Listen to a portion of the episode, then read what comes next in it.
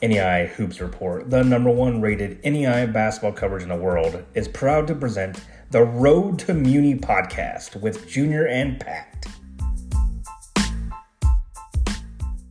Hello, NAIA Hoops Nation, and welcome to the Road to Muni podcast. We are into our conference tournament breakdown series here and uh, finishing up. Uh, well, I shouldn't say finishing up, but we're, we're moving on to the uh, WAC here, the, the Wolverine Hoosier Athletic Conference. Uh, a league that uh, Indiana Tech, uh, uh, you know, completely I, I ran away with. Uh, you know, I, I know that uh, uh, some teams were in striking range. Uh, uh, they're late, uh, but uh, I feel like with them having the tiebreakers over everybody, it wasn't really a, a real threat. It was just a, a, kind of a fake threat, if that if that makes sense. But uh, uh, just a great year by Indiana Tech, and then how good they had. But uh, behind them, it's going to be a lot of fun, and I think even some teams that could knock off Indiana Tech here. But uh, um, I, I just think that, uh, uh, especially what we saw, uh, the race come down with with the the two seed with Lourdes, uh, Madonna, and Rochester, uh, and even with Cornerstone. And, and you know, I know I know what we talk about every year. You can't count out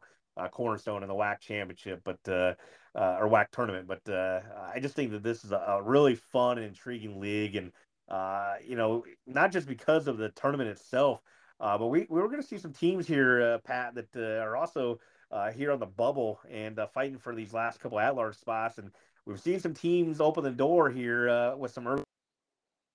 Now with the WAC getting started tonight, we're gonna see maybe some teams that have a little bit more to play for because that door did open up a little bit. Yeah, and you know at this point, teams are still fighting for wins, right? Teams are still fighting to boost their resume and just tack another one under the win column. And you know, this Indiana Tech team, I'll tell you what, if, if there's ever a team that reminds you of Indiana Kokomo of, of last year, it's this Indiana Tech team.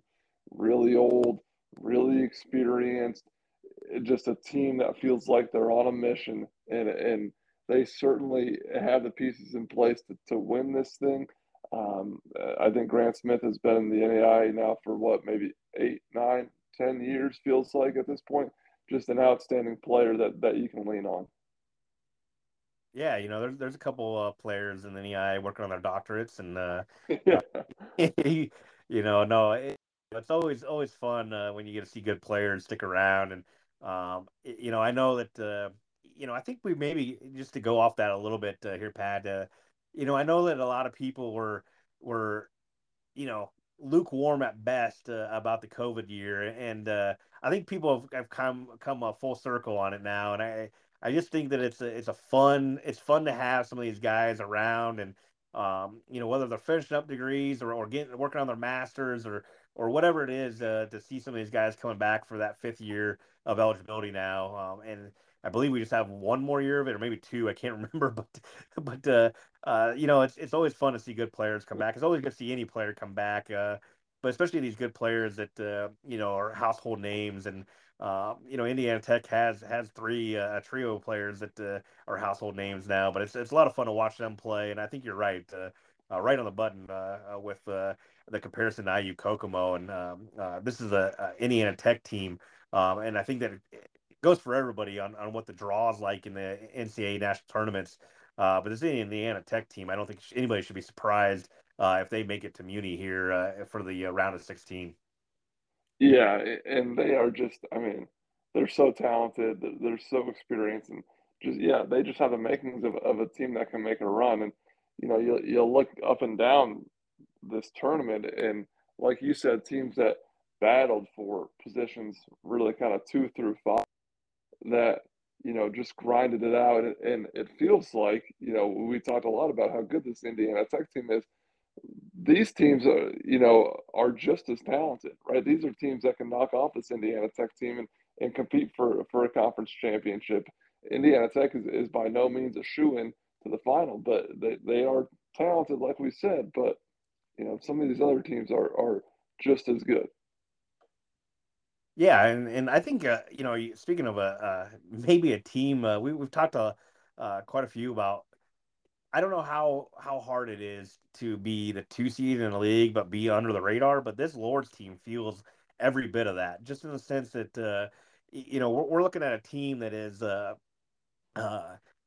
you know, if you look at the comment, we've we've brought this up in a couple podcasts in, in the past, but uh, when you look at the the conference ratings that come out every week, um, you know, before the rankings, uh, the top 25 coaches poll comes out.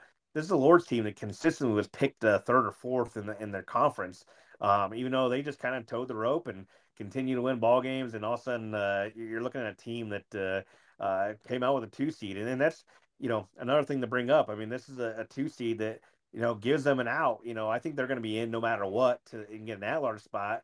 Uh, but when you're looking for an automatic bid, here you're uh, you know, it's going to go to the conference champion. And if they can't win it, uh, they at least get a root on Indiana Tech to win it, and that gives them two opportunities here uh, to uh, to lock up an auto bid or the WAC auto bid here.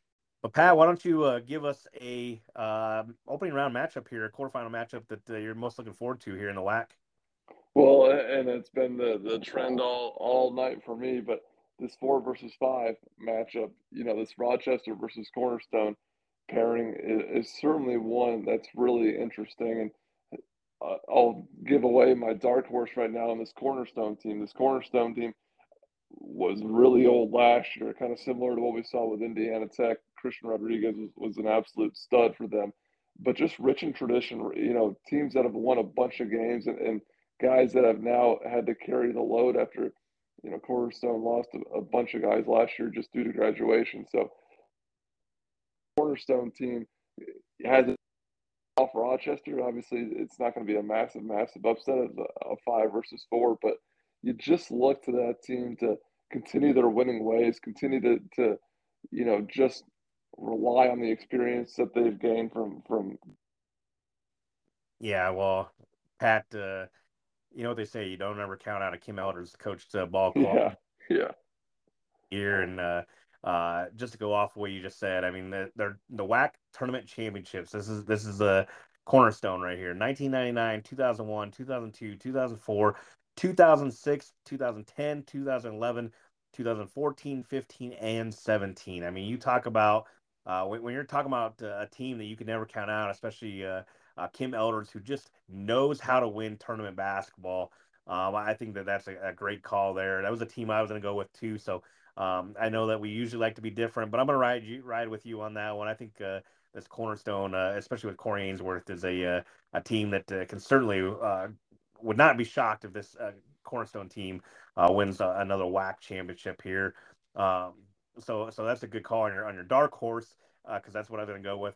I will go opposite of you a little bit here on the the opening round matchup. Um, I, I, like the Rochester Cornerstone matchup, but just to be a little bit different, I'm going to go uh, with this Madonna Lawrence Tech team and, Lawrence Tech uh, game, and um, not so much because I think Madonna can or Lawrence Tech can upset Madonna. I think that that's always a possibility anytime you're in tournament uh, play.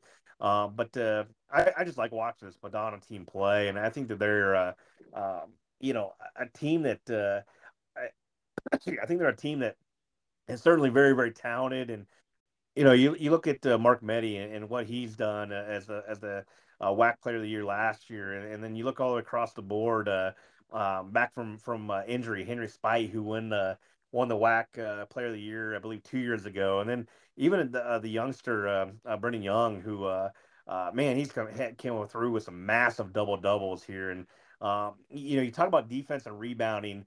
wins titles, and, and, and I think this team is, is one of the best rebounding teams um, you know, around here in the in the WAC, and just a fun team to watch. So, um, and I think they match up the best against an Indiana Tech squad. So, um, you know, if, if Madonna's going to get through and they can win this first round game, and uh, they get the the matchups they want here and can knock off Lourdes, Um, you know, this is certainly a a team that uh, can match up well against Indiana Tech, and and maybe the team that can uh, can knock them down, even though Indiana Tech's uh, uh, swept the regular season series with them this year. So opening round games uh, are going to be uh, tonight, and then uh, we'll turn around and have the semifinals on Saturday, uh, followed by the WAC uh, championship that will be hosted on Tuesday, February 28th. So uh, again, another one of these leagues. I know we we say I think we finish every episode with make sure you tune in, but you know NAIA basketball, and, and, this is what we promote, and, and I do think that this is another league that's going to be a lot of fun here.